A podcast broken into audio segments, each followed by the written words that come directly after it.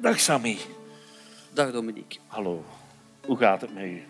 Ja, eerlijk gezegd zit ik hier wel met een hartje, dat klopt. Uh, dat is natuurlijk niet zo vanzelfsprekend om voor een groot publiek met een heel persoonlijk verhaal, die toch ook wel heel lang heeft geduurd. Ik zal zeggen een verhaal van onrecht en sociale uitsluiting uiteindelijk, want het gaat over een verhaal van mijn broer, die dus psychisch kwetsbaar is, die 22 jaar in een psychiatrisch ziekenhuis verbleef.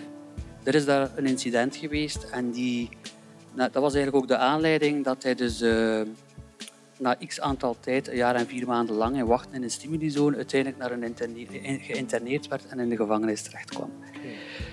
Natuurlijk, daar zit hij niet op zijn plaats. Um, de zorg is daar niet op maat enzovoort. Uh, dat was ook een shock voor ons als familie van.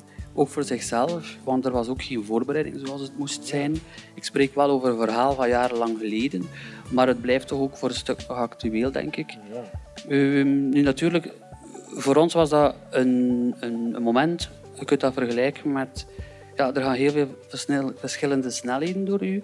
Um, je kunt het ook vergelijken met een computer die aanstaat. Heel veel processen schieten in gang.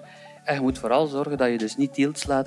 Want je wordt een stuk geconfronteerd met de uitdaging van enorm aan klampen te gaan werken naar hulp- en dienstverleners die uiteindelijk ook nog een keer niet altijd een globale aanpak hebben. En die ook heel verschillend zijn en divers. En uh, het is eigenlijk een doolhof. Nu, we hadden wel als familie nood uh, aan een open gesprek van het ziekenhuis. Maar dat bleef uit, omwille van dat mijn broer natuurlijk in een, uh, onder justitie viel. Ja. En um, de wet van de privacy zat daar ook een stuk tussen. Ja, Oké, okay, dat wordt wel soms ook wel een beetje als excuus. Gebruikt, vinden wij, voelden wij zo aan. Oké, we vertrekken ook van onwetendheid. We moesten ons eigenlijk een, een weg banen tussen, ik zal zeggen, het emotionele en het administratief kluwen ontwaren. Dus ik, um, ik ben in gang geschoten. Oké, okay, met vallen en opstaan en stap voor stap zoeken naar wie is daar allemaal belangrijk in om er te zijn voor mijn ouders. Want die zaten natuurlijk verscheurd, ja. uh, die waren gekwetst, die, waren, ja, die hadden ook geen afrondingsgesprek van het ziekenhuis gekregen zoals het moest.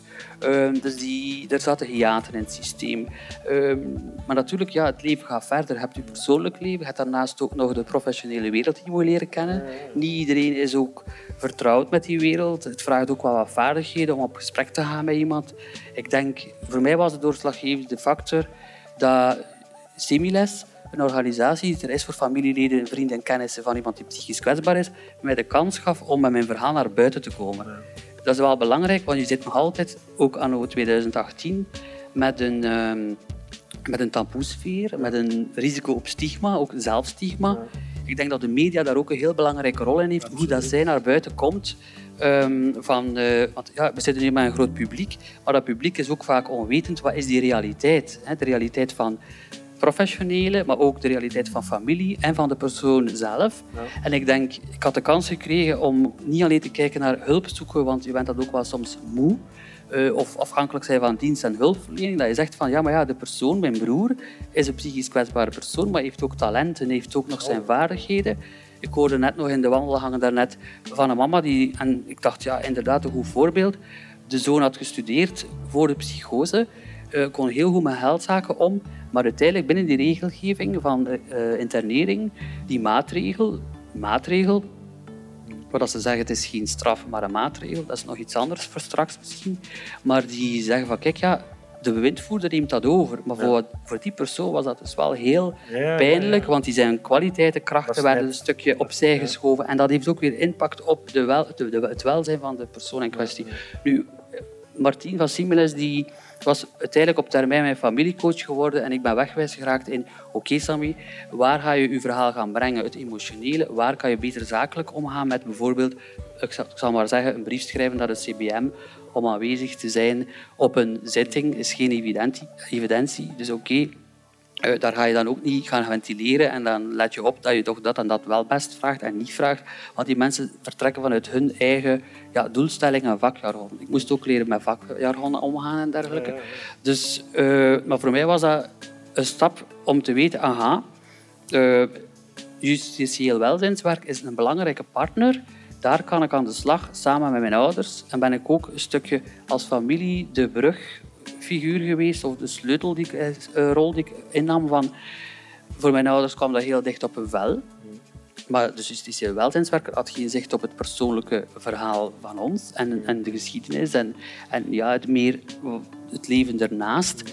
En zo konden we uiteindelijk wel bouwen aan een verslag, aan een casus die belangrijk was. We hadden daar ook de nodige tijd voor. Ik had eigenlijk het gevoel, oké, helaas na, pas drie maanden later, na veel zoeken in dat doolhof, van hier kunnen we landen, hier krijgen we erkenning en konden we ook heel veel dingen herkennen. Dat is ook belangrijk. Want ik heb het gevoel, dat is, dat is al iets daar jaren ja, absoluut. Ja. Drie jaar gaat dat eigenlijk. Uh, een jaar en vier maanden stimulizoren wachten op een alternatief. Het ziekenhuis zocht naar een, uh, een, een, een, residentie die op maat was, maar ze vonden niks.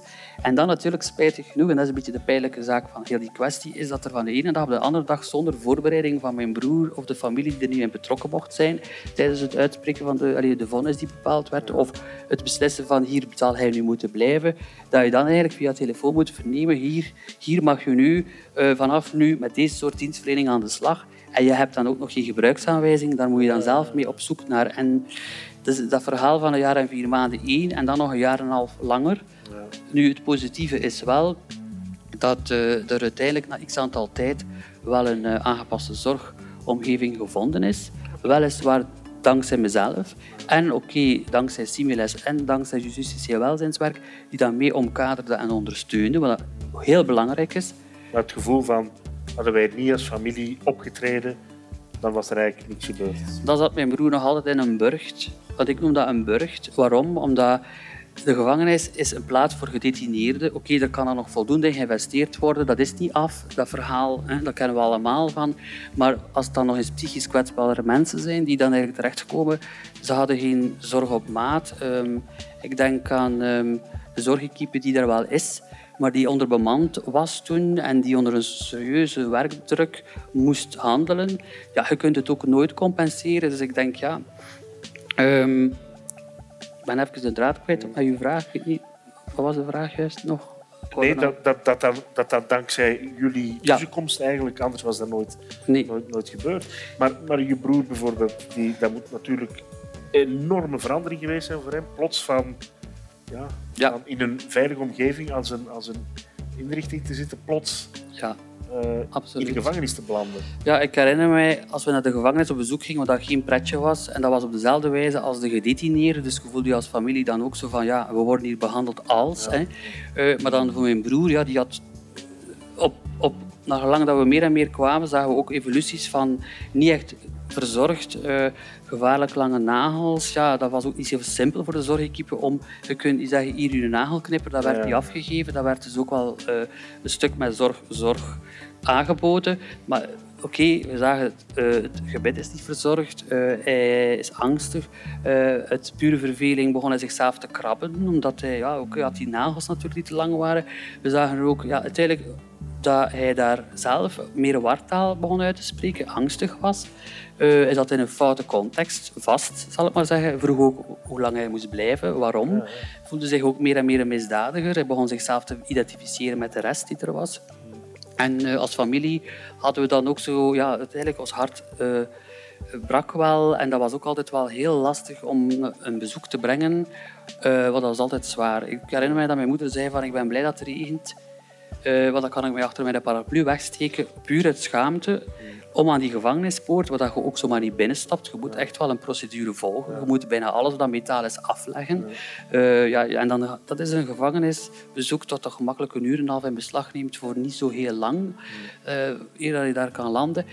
En oké, okay, ik herinner mij ook nog mijn broer een kwartiertje daar bleef. En hij had zoiets van in die bezoekruimte, ik wil nu stoppen, ik heb het gehad. Dat hij ook dat bezoek, die bezoektijd moest blijven uitzitten. En dan moest je het maar ergens uh, zien te beredderen op dat moment. Uh, wij waren heel belangrijk als familie van. Ja. Um, en, en ik denk dat jullie toch ook kwaad, onwaarschijnlijk kwaad moeten geweest zijn. Ja. Ik denk dat dankzij um, organisaties zijn die zorgen dat de familie betrokken kan worden en wegwijs gemaakt worden, dat we eigenlijk een onderscheid konden maken vanuit, ja, oké, we zitten met onze boosheid en onze frustratie. Dat mag ook geventileerd worden. Dus dat was ook wel ruimte binnen justitieel welzijnswerk van, en ook bij Similes, van kijk, ehm, dat is heel logisch dat je kwaad bent, dat je onmacht voelt. Uh, die ventilatie kon er zijn en dat zorgde ook dat je plaats had voor het het belangrijke daarnaast nog een keer, een, nog iets belangrijk, is van uh, op die manier kon je toch op de juiste momenten een zakelijkere houding aannemen. Bijvoorbeeld als je moest schrijven naar, uh, of contact had met een voorzitter of met een psychosociale dienst of met een aangestelde bewindvoerder, waar je daar ook niet altijd even happy mee was. Of kon je ook wel eens de, de, de moed opbrengen van uh, en nu ga ik toch wel eens bepaalde pijnpunten op tafel leggen van ja, hoe komt het dat wij niet spontaan gecontacteerd worden als familie door jou als bewindvoerder die toch een verantwoordelijkheid heeft. Um, je kon eigenlijk heel kritische vragen stellen, omdat je ergens eerst met die rauwe emoties die toen opkwamen van ja, dit is hier een verhaal van onrecht en, en onmacht en, en dit klopt niet, heel dat verhaal, dat dat ook bevestigd werd. Dus dat we daar ook in herkend werden, zodanig dat er uh, meer ruimte vrijkwam om uh, ja, dan ook te gaan kijken naar wat loopt wel goed in het systeem. Heel belangrijk natuurlijk. Um, naast, naast al die vele uitdagingen nog, want zolang dat mijn broer in de gevangenis zat, wat dat zijn ja, zorg die centraal staat toch niet echt uh, beantwoord werd, bleven wij natuurlijk zoeken en hopen en, en, en, en, en uitkijken naar een oplossing. Ik denk, uh, als mijn broer dan uiteindelijk de gevangenis mocht verlaten omdat er een aangepaste zorginstelling gevonden werd, die, uh, was dat ook nog een traject dat we moesten afleggen, want hij was dan vrij op proef. Twee jaar, oké, dat heeft dan nog een jaar geduurd, ongeveer eer dat dan effectief de zitting plaatsvond om te evalueren, om dan zijn uh, statuut als geïnterneerde dan kwijt te spelen, wat dat ook gelukt is. Maar dat was eigenlijk dankzij de coördinatrice van het tehuis, die mee zorg droeg in, oké, tijdens de periode van vrij oproep wordt geëvalueerd door een justitieassistent. Maar de realiteit is wel dat een justitieassistent voor mijn broer toch wel een vreemd persoon is. Geen directe contact heeft met de directe omgeving en de geschiedenis. En dat gaf ook wel een trigger bij hem van oei, hij associeerde dat met de gevangenis.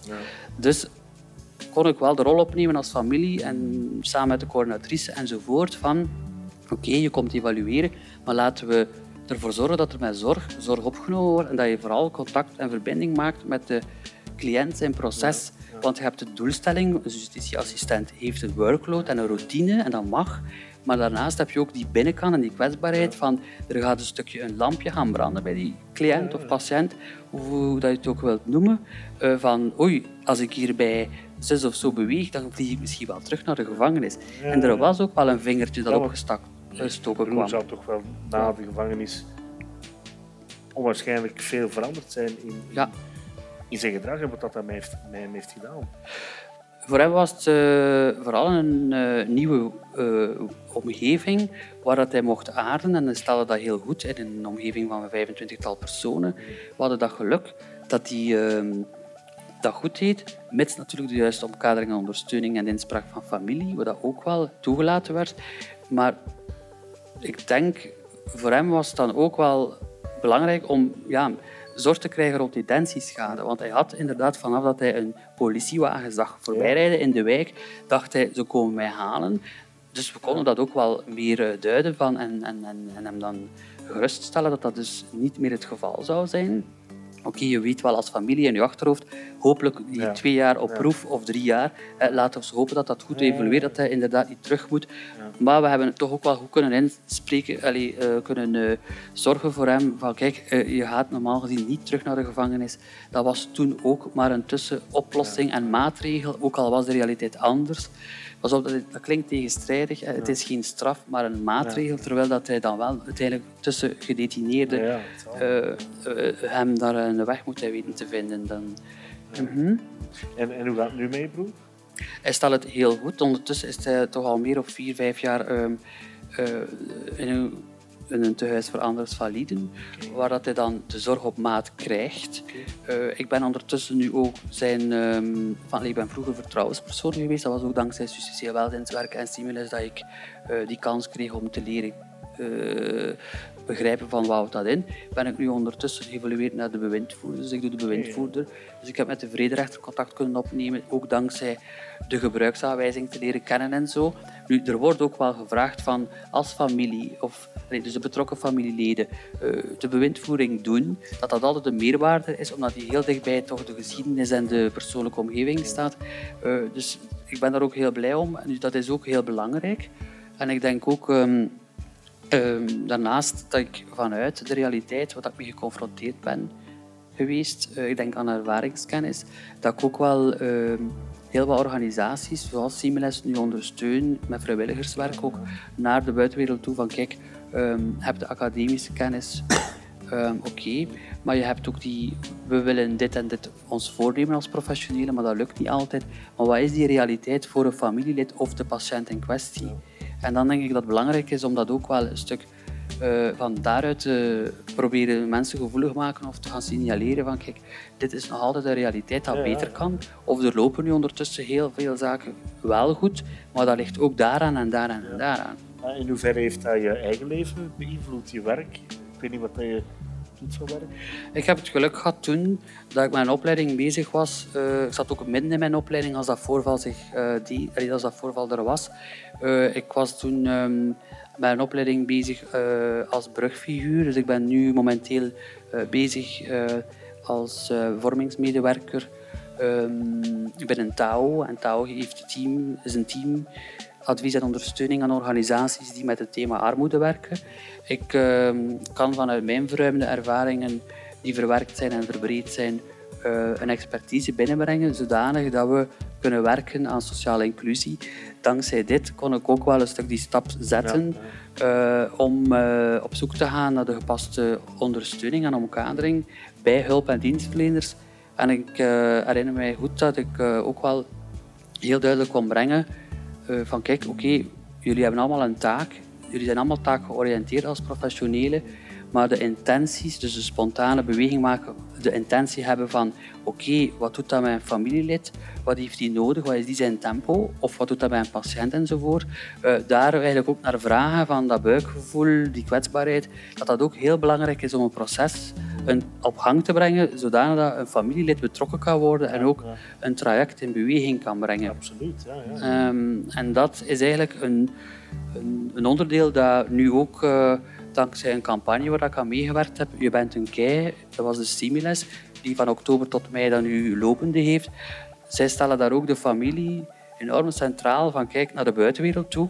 Kan je als vriend of kennis van heel veel betekenen in, in die zin van luisteren door of iets klein praktisch of eens een koffie mee gaan drinken na een bezoek. Of, uh... Heb je een tip voor mensen, familieleden, die, uh, die aan het begin staan van... Uh... Ik denk dat het heel belangrijk is om met je verhaal naar buiten te komen en dat je vooral um, probeert naast de taboesfeer of de stigma dat, waar dat je middenin zit, dat je toch ja, de moed bijeenraapt om met een hulpverlener of dienstverlener die een luisterend oor heeft, uh, en ook vooral kritisch blijven naar wie dat je dat doet, dat je toch zegt van kijk, um, ik zit met dit verhaal en dat je je onwetendheid ook een stuk uh, kenbaar maakt. Pardon, zodanig dat er een stuk maatwerk ontstaat van wie ben je, wat heb je nodig, wat weet je niet. En dat je versterkt eruit kunt komen om dan aan de slag te gaan en ook te gaan kijken van wat is belangrijk, wat loopt goed, wat werkt er al. En als je iets niet weet, vraag het aan een derde of een vierde persoon of vraag het opnieuw aan iemand anders. Dus moet een andere professioneel iemand die heel goed weet hoe een systeem, een systeem werkt, uh, die zicht heeft op de professionele uh, organisatie van een zorgsector, zodanig dat je uh, zo autonoom mogelijk, zo zelfstandig mogelijk aan de slag kunt om er te zijn voor een familielid. dat is altijd heel belangrijk. Ja. Je ziet dat het kan, hè? Ja, dus, absoluut. Ja, nee. Mm -hmm. nee. merci voor uw... Graag gedaan. Ja, verhaal.